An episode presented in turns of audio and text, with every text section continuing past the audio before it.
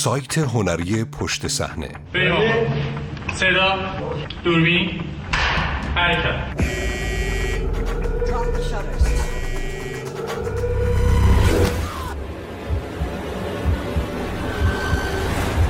تاریخچه کوتاهی از پایان دنیا. نویسنده کتاب دختری با تمام موهبت ها در پاسخ به اینکه آخر و زمان مورد علاقه در عصر شما چیست در مورد نگرانی هایش حرف می‌زند. نویسنده امارکری نویسنده رمان دختری با تمام موهبت ها که یک فیلمنامه اقتباسی از روی آن در آکادمی فیلم و هنرهای تلویزیونی بریتانیا نامزد دریافت جایزه شد.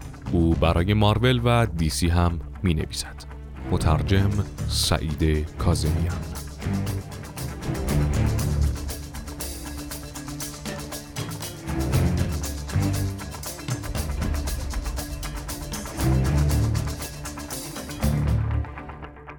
گفتن اینکه آخر زمان دل مشغولی مدرن است مثل این است که بخواهیم ناگهان مذهب پاپ را افشا کنیم.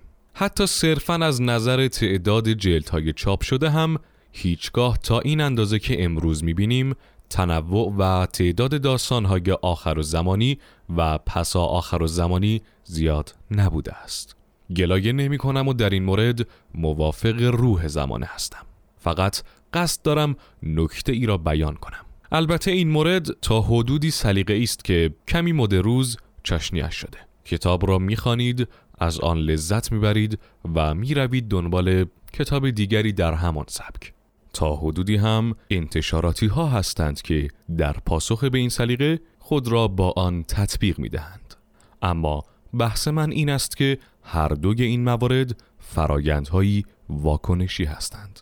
زمانی فعال می شوند که قبلش چیز دیگری اتفاق افتاده باشد. در این مورد آن چیز دیگر نویسنده هایی بودند که به آخر و زمان به دید مضمونی که باید بررسیش کنند رو آوردند. البته قبلا هم در چنین شرایطی بوده ایم. پایان دنیا برایمان جذابیتی همیشگی دارد و نمی توانیم جلوی خودمان را بگیریم و گاه و بیگاه با آن سر نزنیم. تا همین اواخر روایت های پایان دنیایی بیشتر وقتها در حوزه متون دینی بودند. متونی که به ما گفته بودند همه چیز در ابتدا چگونه رخ داده و حس می کردند باید تکلیف تمام خطوط داستانی را در انتها مشخص کنند. اما پس از آن که در اوایل قرن هجده رمان و سواد جهانی را اختراع کردیم تغییری اجتناب ناپذیر آغاز شد اولش آهسته بود اما کم کم این مزامین و ایده ها وارد حوزه ادبیات عامه شد و افراد زیادی از آن بهره بردند. در این زمان دیگر نوشته ها و آگاهی های ما می توانستند آزادانه تکامل پیدا کنند. انجیل ها زیاد تکامل پیدا نمی کنند مگر از طریق تغییرات ترجمه. همیشه های آماده و منتظرند تا با جابجا جا شدن یک ویرگول به خشم بیایند. از سوی دیگر رمان ها به دلیل روش تولید و مصرف شدنشان مثل خرگوش ها زیاد می شوند مثل ویروس ها دی خود را جایگزین می کنند و سریعتر و پیشبینی ناپذیرتر از سهره های داروین تغییر می کنند در مورد ژانرها نیز همین مسئله صادق است. از همه بیشتر رمان‌های آخر و زمانی. هر موجی از طرحهای داستانی روز رستاخیز با موج قبلیش متفاوت است و این تغییرات چیزی در مورد خودمان به ما می‌گویند یا حداقل چیزی در مورد کابوس ها و نگرانی ها و ترس هایمان که رمان های آخر و زمانی هم از آنها سوء استفاده می کنند و هم تسکینشان می دهند. هر نسلی پایان دنیا را از میان منشور واقعیت روز به روز خودشان می‌بینند و به نظر می‌رسد محبوبیت ادبیات آخر و زمانی همراستا با ترس ها و تنش ها و ناامنی های دنیای واقعی افت و خیز دارد. با این وجود نظام طبقه بندی موجودات زنده تنها تا جایی جوابگوست. چیزی که در مورد بهترین روایت های پس آخر و زمانی چشمگیر است کاری است که با فرضیه های اولیهشان می کنند و داستانهایی از سکوی پرش فاجعه جهانی پرتاب می کنند. دهه 1960 آخر و زمان اقتصادی به جز چندتایی داستان دورافتاده در قرن 19 که مریشلی مثل همیشه با داستان آخرین مرد در سال 1826 اولین نفر است ژانر علمی تخیلی تا سال 1960 به طور متمرکز به آخر و زمان نپرداخت. کتاب ها و مجلات عامه پسند با آن ور رفتند اما رویاهای روشن و هزار گرایانه معتقد به بازگشت مسیح بر یکی دو تا سناریوی رستاخیزی غلبه کردند. بیشتر آینده هایی که برای سیاره زمین در دهه سی و پنجاه متصور بودند امپراتوری های کهکشانی کوچک و مرتب و منظمی داشتند با چمنهای کوتاه شده. فضایی ها گهگداری شیطنت می کردند اما معمولا همیشه یک باک راجرز یا کیمبال کینیسون پیدا می شد تا آنها را سر جایشان بنشاند. نویسندگانی که در دهه 60 سر برآوردند به شخص جنگ جهانی دوم را تجربه کرده بودند. دیده بودند که چطور نظم به نظر با ثبات دنیا می تواند در یک تقیان ناگهانی خود را بدرد اما اگر اطمینانشان از آینده ریشه در گذشته داشت نقطه مبنای اصلی هنوز هم زمان معاصر بود. همیشه بزرگترین کابوسشان فجایع زیست محیطی بود. فهمیدن دلیلش ساده است. بهار خاموش اثر ریچل کارسون در سال 1962 منتشر شد و پرده از اسرار صنایع آفتکش برداشت و اصطلاح زنجیره غذایی را وارد دایره واژگان روزمره کرد. کارسون آشکار کرد که چطور مواد شیمیایی چون دیدیتی در قلزتهای بالا وارد طبیعت می شوند و راه خود را از گیاهان به گیاهخواران و بعد گوشتخواران باز می کنند و بدین ترتیب دید مردم را نسبت به دنیای طبیعی تغییر داد. حدود یک دهه طول کشید تا جیمز لاولاک فرضیه گایا را پیشنهاد دهد. اما فکر این که محیط زیست سیستمی پیچیده از وابستگی های متقابل است و توانایش در مرمت خود ممکن است محدود باشد مسلما با هشدار بیدار باشه کارسون آغاز شد. علمی تخیلی نویس های آن زمان به این هشدار پاسخ دادند و به آن شدت بخشیدند. دنیای غرق شده اثر جی جی بالارد اولین رمان از های متعددی بود که مضمون فاجعه زیست محیطی را انتخاب کرد و با آن پیش رفت. در کتاب بالارد گرمای جهانی یخ ها را زوب کرده و باعث شده زمین های قابل سکونت دنیا کاهش پیدا کند و بعضی از کشورها کاملا زیر آب برود. در همان سال دنیا در زمستان اثر جان کریستوفر به سمت مقابل رفت و عصر یخبندان جدیدی را متصور شد.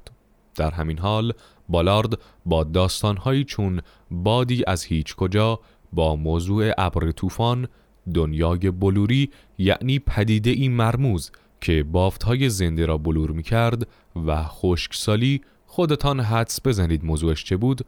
آخر و زمان زیست محیطی را به مضمونی مکرر تبدیل کرد. مشخص است که اثر کارسون تأثیر انسان بر دنیای طبیعی را مشکل اصلی می دانست و معتقد بود که باید به آن پرداخته شود. علمی تخیلی های دهه شست از این ایده نیز استفاده کردند. دنیاهایی را متصور شدند که جمعیت بیش از حد، آلودگی و کاهش منابع سرعت بخش فروپاشی جهان بودند.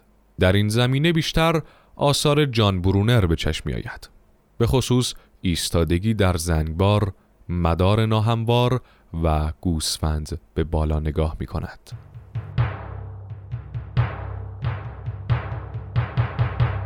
دهه 1970 و 1980 وقتی دو قبیله وارد جنگ می شوند.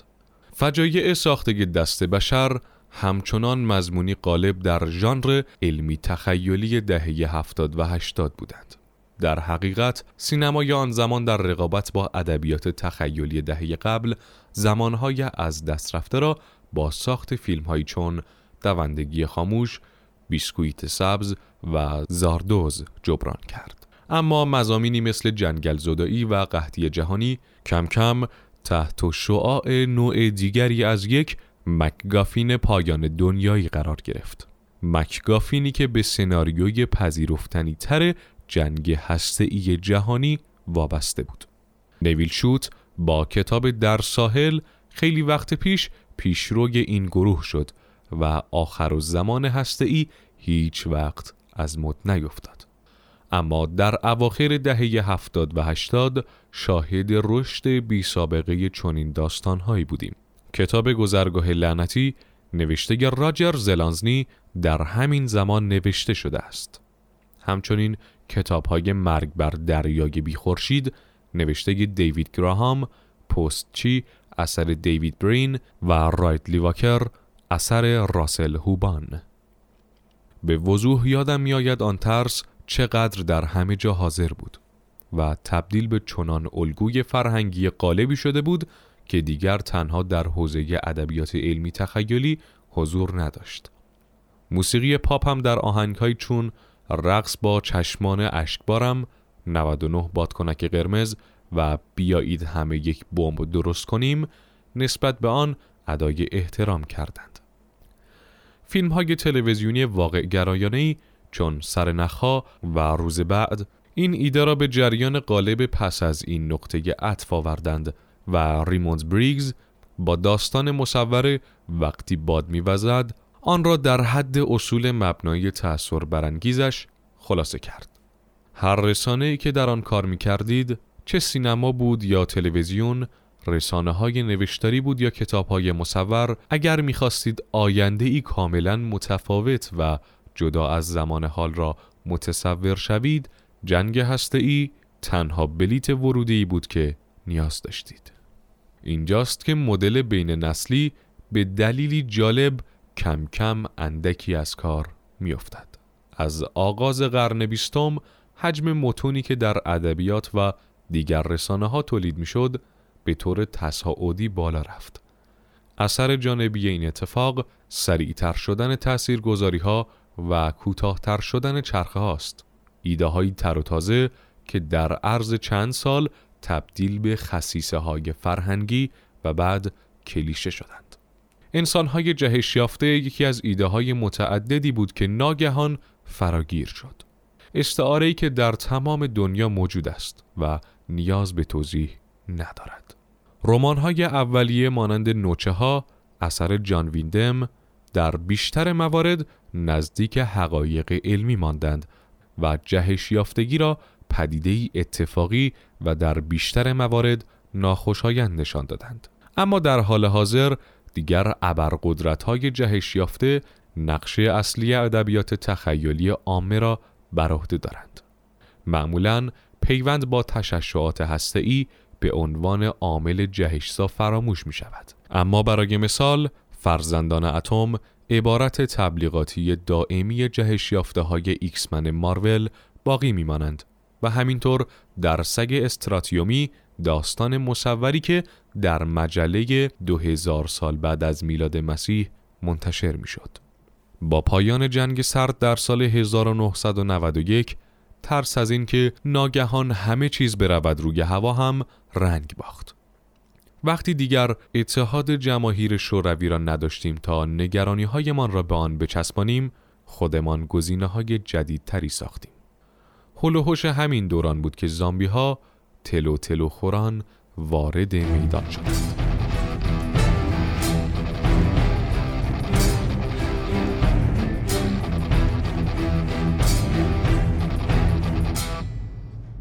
دهه 1980 تا 2000 مرگ شیطان. آخر و زمان زامبی ها مورد به خصوصی است. از یک طرف در مرز چالش برانگیز میان وحشت و علمی تخیلی قرار دارد و سوی دیگر ثابت کرده که بگونه بی همتا چند منظور است زیر ژانرهای خودش را دارد و شدیدن دارد خود ارجاتر از بقیه متون ژانر می شود حرکت از زامبی های ژانر وحشت کلاسیک به سمت زامبی های پیچیده تر امروزی تدریجی و نامحسوس اتفاق افتاد و با کمترین سر و صدای ممکن. فیلم طلوع مردگان در سال 1978 به ما اطمینان داد که وقتی جهنم دیگر جا نداشته باشد مردگان بر روی زمین راه خواهند رفت. زامبی های فیلم احیاگر در سال 1985 با سرومی به وجود آمدند که یک دانشمند ساخته و استفاده کرده بود و کتاب بیابان کادیلاک اثر جو آر لنزدیل زامبی هایی داشت که نوعی باکتری به وجود آورده بودشان. ابتکاری که سر تا سر این چشمانداز خیالی را تغییر داد.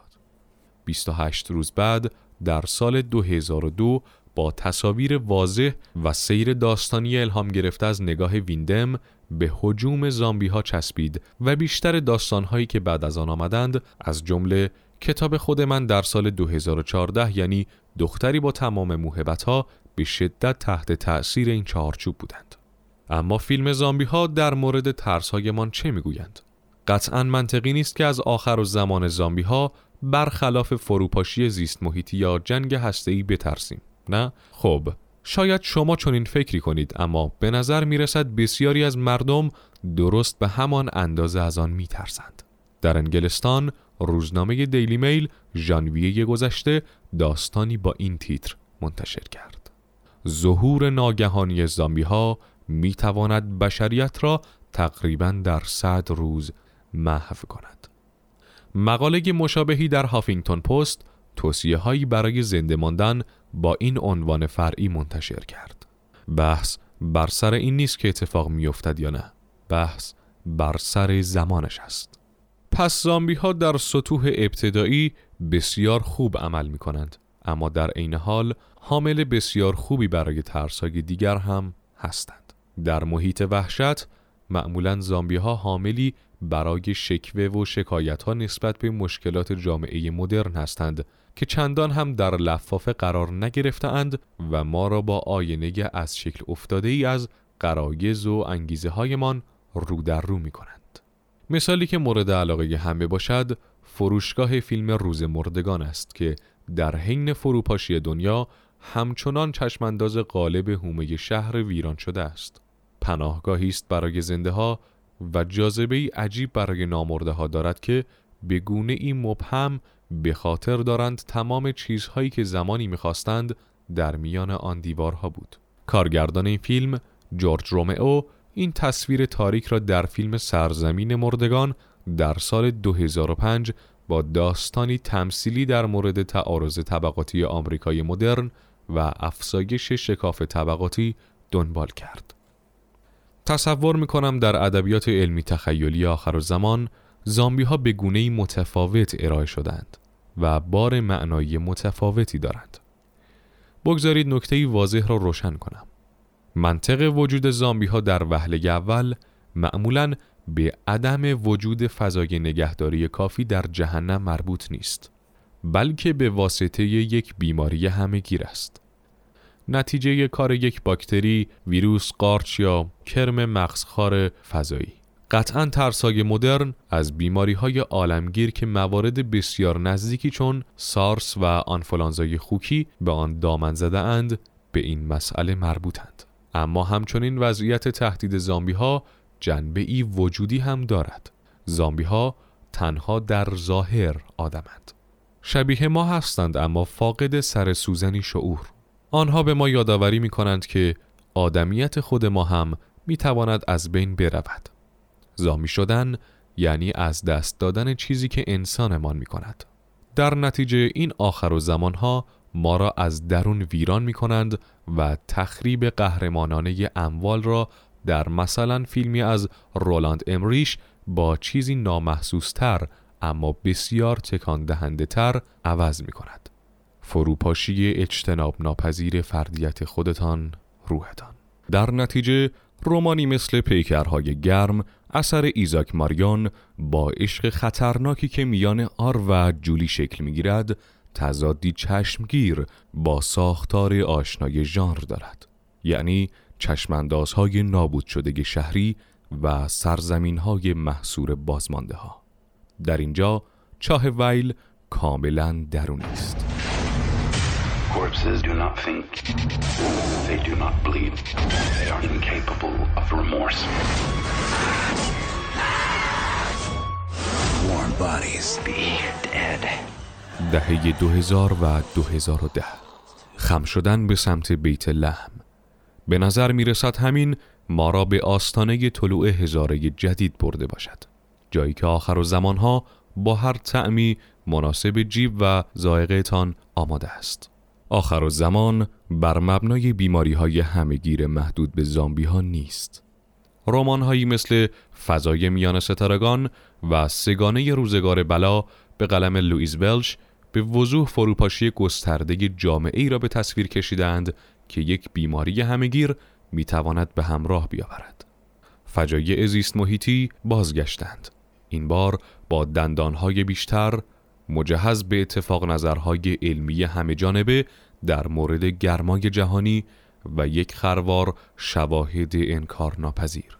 چاقوی آبی اثر پاولو باچیکلوپی آینده‌ای نزدیک را در اختیارمان می‌گذارد که در آن کمبود آب باعث شده آمریکا فقط در نامش ایالات متحده باشد و ایالتهای غربی یکدیگر را در جدالهای بیرحمانه حقوقی و شبه نظامی به مبارزه بطلبند.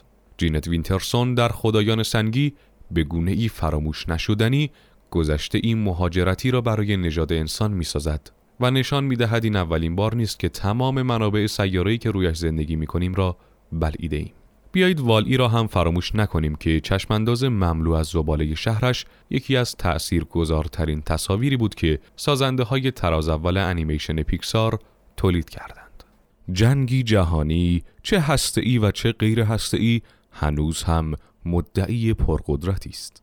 با این وجود به نظر می رسد این روزها بیشتر خود را از طریق مجموعه هایی چون بازی های بقا، مکس دیوانه و سیاره میمون ها به نمایش می گذارد. در واقع با گفتن این حرف رمان جاده اثر کرمک مکارتی را نادیده می گیرم. یکی از قوی ترین و تأثیر گذارترین رمان های پس و آخر و زمانی نوشته شده در تمام احصار. فکر می کنم کتاب ایلای هم بود. البته مهم نیست چقدر دلمان می‌خواست که نباشد. اگر احیانا به خاطر ندارید در این فیلم قدرت دست راهنمای خدا به مردی کور کمک می کند. آن هم با مهارتهایش که در حد یک جنگجوی نینجاست راه خود را میان آمریکایی های مصیبت زده باز می کند تا یک نسخه از انجیل را به انتشاراتی که به طوری معجزه آسا در ساحل غربی دست نخورده باقی مانده برساند. خدای قهاری که در این کتاب توصیف می کند اجازه می دهد نسل بشر به بربریت پسرفت کنند و زندگی های بیشماری تلف شود. اما حداقل باز فرصت پیدا می کند تا داستان خودش را تعریف کند. هورا! همچنین ظهور پژوهش های هوش مصنوعی بستری بسیار حاصلخیز برای کچ خیالی فراهم کرد و باعث شد گرایش رو به افزایشی به سمت داستانهایی داشته باشیم که تکنولوژی ساخت خود بشر انسانیت را نابود کرده یا بر آن غلبه کرده است. فیلم های نابودگر در دهه 80 دریچه ای کامل به روی این مفهوم ها گشود اما دریای زنگار رابرت کارگیل با قرار دادن زمینه داستانش در زمانی پس از رخ دادن نابودی انسان کاری بهتر ارائه می دهد. کارگیل با برداشتن تقلاگی بیپایان برای زنده ماندن از دوش ما و گذاشتن آن بر دوش موجوداتی که نابودمان کرده اند و جایمان را گرفته اند درکی عمیق از نحوه کار کرده اکوسیستم ها و جایگاه ما در زیست کرگی بسیار شکننده و در عین حال بسیار سازگار زمین در اختیارمان میگذرد. هدف از تمام اینها چیست؟ با نگاه کردن به این معدن فجایع اشکالی ندارد اگر فکر کنید در عصر جدید ما تقریبا از همه چیز می ترسیم. یا حداقل اینکه نگرانی های پایان دنیایمان دارد به طور بی سابقه ای زیاد می شود. برای رد این دو هیچ استدلالی نمی‌توانم بیاورم. پس از فروپاشی اقتصادی یک دهه پیش احتمال اینکه زندگی طی فرایندی ناگهانی و چشمگیر دیگر ممکن نباشد حقیقتی روزمره برای بسیاری از افراد شده و سیستم سیاسی دنیا عمدتا در اختیار افراد حق باز و احمق گذاشته شده است. پس جای تعجب ندارد که مکرر این نقطه دردناک را فشار می دهیم تا ببینیم چقدر درد می گیرد. اما ادبیات تخیلی آخر و زمانی چیزی بسیار فراتر از برنامه ایمنسازی روحی و روانی هستند. بلاهای کوچکی در اختیارمان می‌گذارند تا وقتی نوبت بلای عظیم می‌رسد زیاد آسیب نبینیم برای مثال آخر و زمانها جای خوبی برای انجام آزمایش های ذهنی است چیزهای غیر ضروری را از سر راه کنار می‌زنند و جا را برای جستجوی جواب سوالهایی چون ما چه کسی هستیم و هدفمان چیست باز می کنند. بسیاری از رفتارها و افکارمان را قوانین اجتماعی بر ما تحمیل می کنند. مثل بازیگرهایی که از روی سن رد می شوند در طول روزهای زندگیمان راه می رویم جلوی تمام حرکتهایمان گرفته شده و تمام کلماتمان را از پیش برایمان پخش کردند.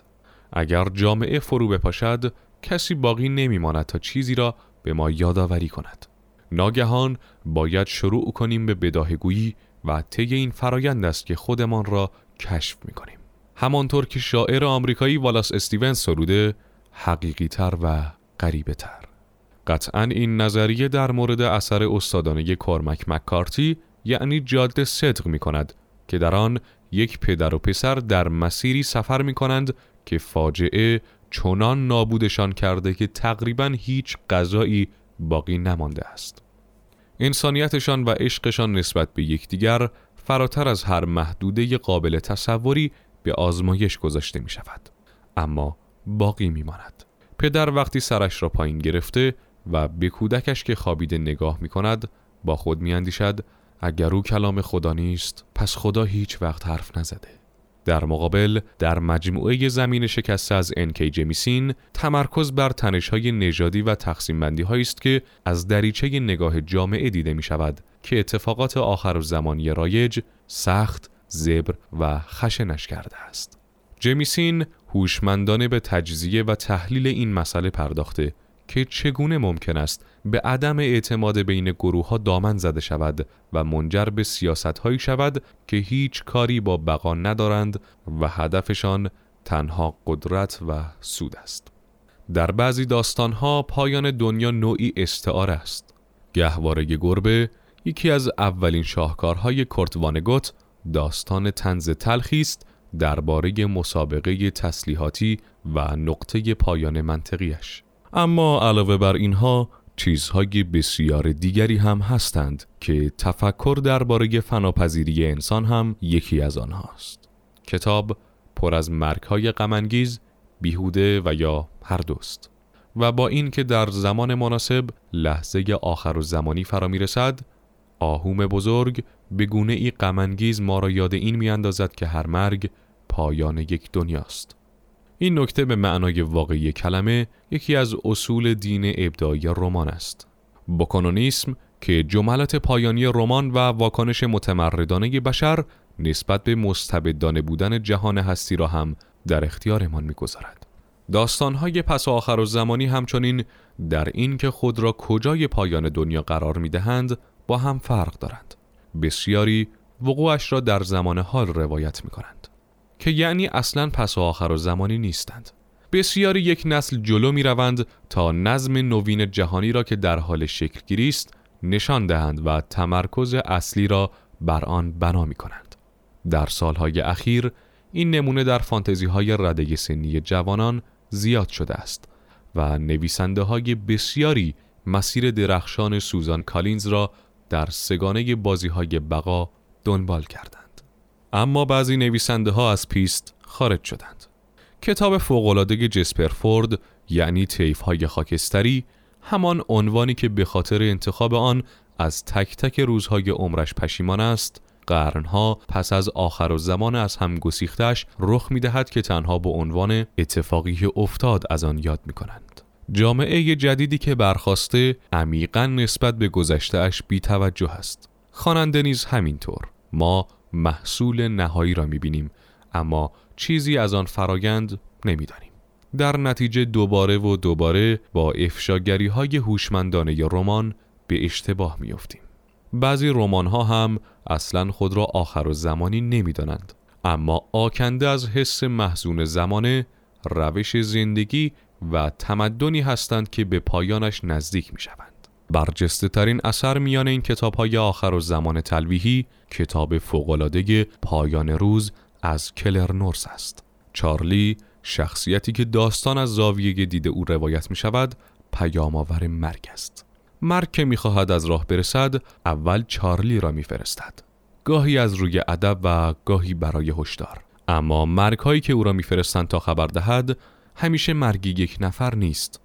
و کتاب که جلو می رود کم کم متوجه الگوها و مشابهت هایی می شویم که حاکی از مرگ بزرگتر و ژرفتری هستند. همزمانی و در هم آمیختن فرد و دنیا و کیهان درست مثل کتاب گهواره گربه. شاید اگر تمام داستانهای آخر و زمانی خط فکری یکسانی داشتند و اعتراف می‌کنم احتمالش بسیار کم است آن وقت رمانهایی مثل گهواره گربه و پایان روز بودند که به شفافترین حالت آن را بیان می کردند. صحنه ای در کتاب دوم است که در آن چارلی در مراسم ختم کسی شرکت می کند که در طی حرفش با او آشنا شده بود. پیامآور مرگ آرام می نشیند و در جواب کلماتی که می آیند به تایید سر تکان می دهد و با بقیه حاضرین در اتاق گریه می کند.